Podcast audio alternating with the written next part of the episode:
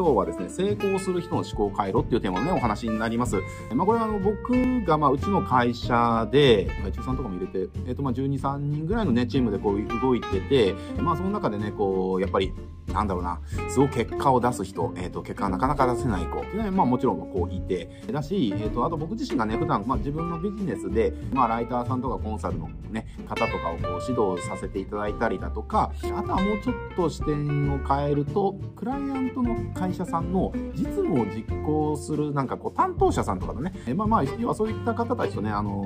まあ日常的にめちゃくちゃ接してるんですよ。まあまあ会社内だったらね、僕社長という立場なので、まあ接するのは当然だし、であとね、こう、ライターさんとかコンサルの方とか、えっと、担当者さんとかっていうのは、まあ僕は仕事でね、えー、そうした方を指導させていただくっていうのが、あの、いただいてる仕事でもありますんでね、まあ自然に、自然的にこう、毎日、えっ、ー、と、誰かしらに指導してたりだとか、アドバイスしてたりだとか、まあまあ、いろんな人と、まあ、接してるっていうところがあります。で、まあ、そんな中で、えっ、ー、と、やっぱりね、こう、分かってきたことっていうのは、まあ、成功する人とか、うまくいく人とか、結果を出す人の思考回路と、えー、そうじゃない人の思考回路が全く違うっていうね、いうのはすごく分かりました。で、まあ、これ、あの、冷静に考えたらそうだなっていうところがあって、あの、これ何が違うのかっていうと、我々の専門用語で言うんであれば、プロダクトアウトなのか、マーケットインなのかっていう話ですね。えー、まあ、マーケを、マーケットか、あの、学んでる方だったら、まあ、プロダクトアウトのマーケットインって、まあ、えー、聞いたことあると思うんですけれども、例えばですけれど、じゃあなんかこう、商品売るキャンペーンを作ろうという時に、じゃあ結果を出す人はどういう思考回路で作るのか、えー、結果を出せない人はどういう思考回路でキャンペーンを作るのか、これね、すごく分かれるんですよね。まあ、先にじゃあ結果を出せない人がどういう思考回路で作るのかっていうと、例えば、じゃあ自分が、えっ、ー、と、お客さんに、えー、教えられることとか、自分ができることは何かから考えるんですよね。だ例えば、じゃあ、プレミアプロの使い方を教えられるってなったら、じゃあ、プレミアプロの使い方を教える、えー、講座を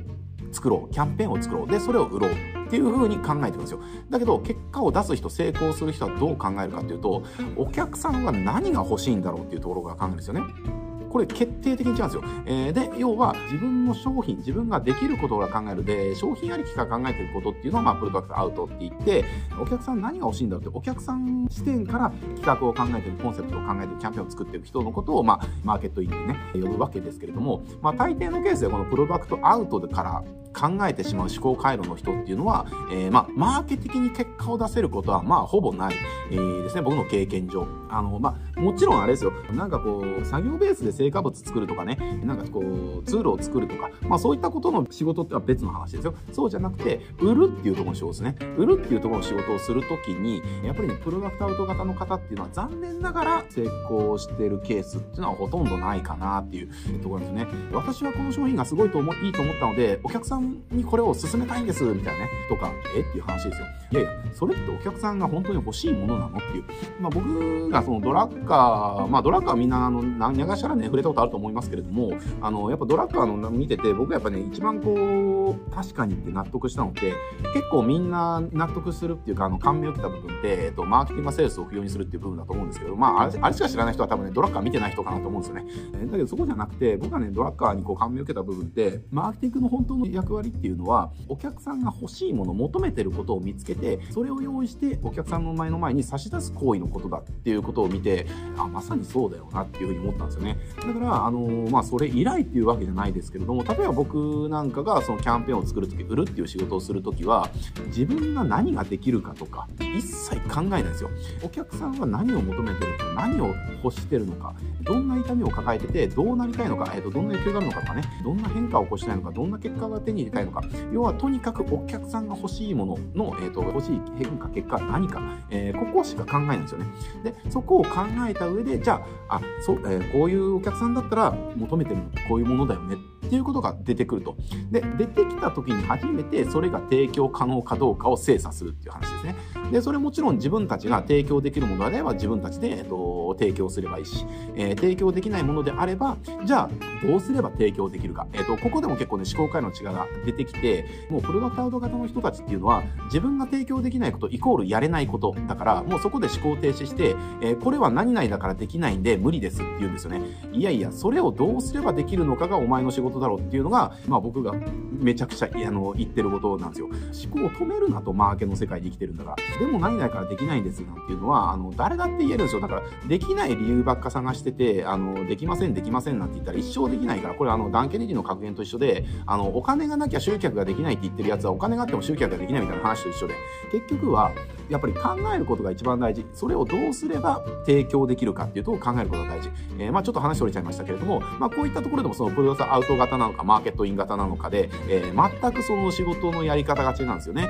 で、お客さんが欲してるものを考える。で、それが提供可能かどうか、提供可能だったら、えー、マーケットイン型の人たちは、これ、ね、うちでは提供できないと。だったらでもね、お客さんはこれをすごい求めてるから、じゃあどうすれば提供できるかなっていうふうなことを一生懸命考える。だけど、プロダクト型の人たちっていうのは、まあ確かにこれお客さんが求めてるものなのかもしれませんけれども、現状、うちはこういった状況なので、これはできないんですけれども、っていうね、っていう感じ。いや、できないって言ったら、まあそこで終わりじゃんっていうね、話で、じゃあ、例えばじゃあ、それができる人と JV をするとか、じゃあそれがね、提供できるように、じゃあ今から準備をするとか、どうすればできるかのね、方法なんていうのは考えればいくらでも見つかるわけですよ。だからあの、マーケの世界に生きてる人間にとっては、あの何が大事かって言ったらどうすれば提供できるか考えることだし、あとはそもそも、あの、思考の出発点を常にマーケットいいんですよね。商品から始めるんじゃなくて、お客さんから始めていく。主語は常にお客さんじゃなきゃいけないわけですよ。まあこれがもう本当マーケの世界で生きようと思った時に、マーケで成功できるかどうかのもう思考回路の決定的な違いですね。ただ、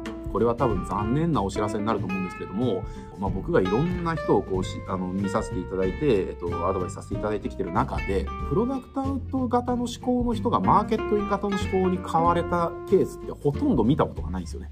えー、多分これね、適性とか性格の問題なんじゃないかなっていうふうに、えー、と思います。まあもちろんゼロではないんですけれども、まあ何が、その、多分恐怖とかもあるんでしょうね。自分ができないことだから、もうすごくもうビクビクしちゃって、どうしようどうしようどうしようどうしようみたいな不安が先行しちゃって、だからその不安から解放されたいからすぐできないとか言ったりだとか、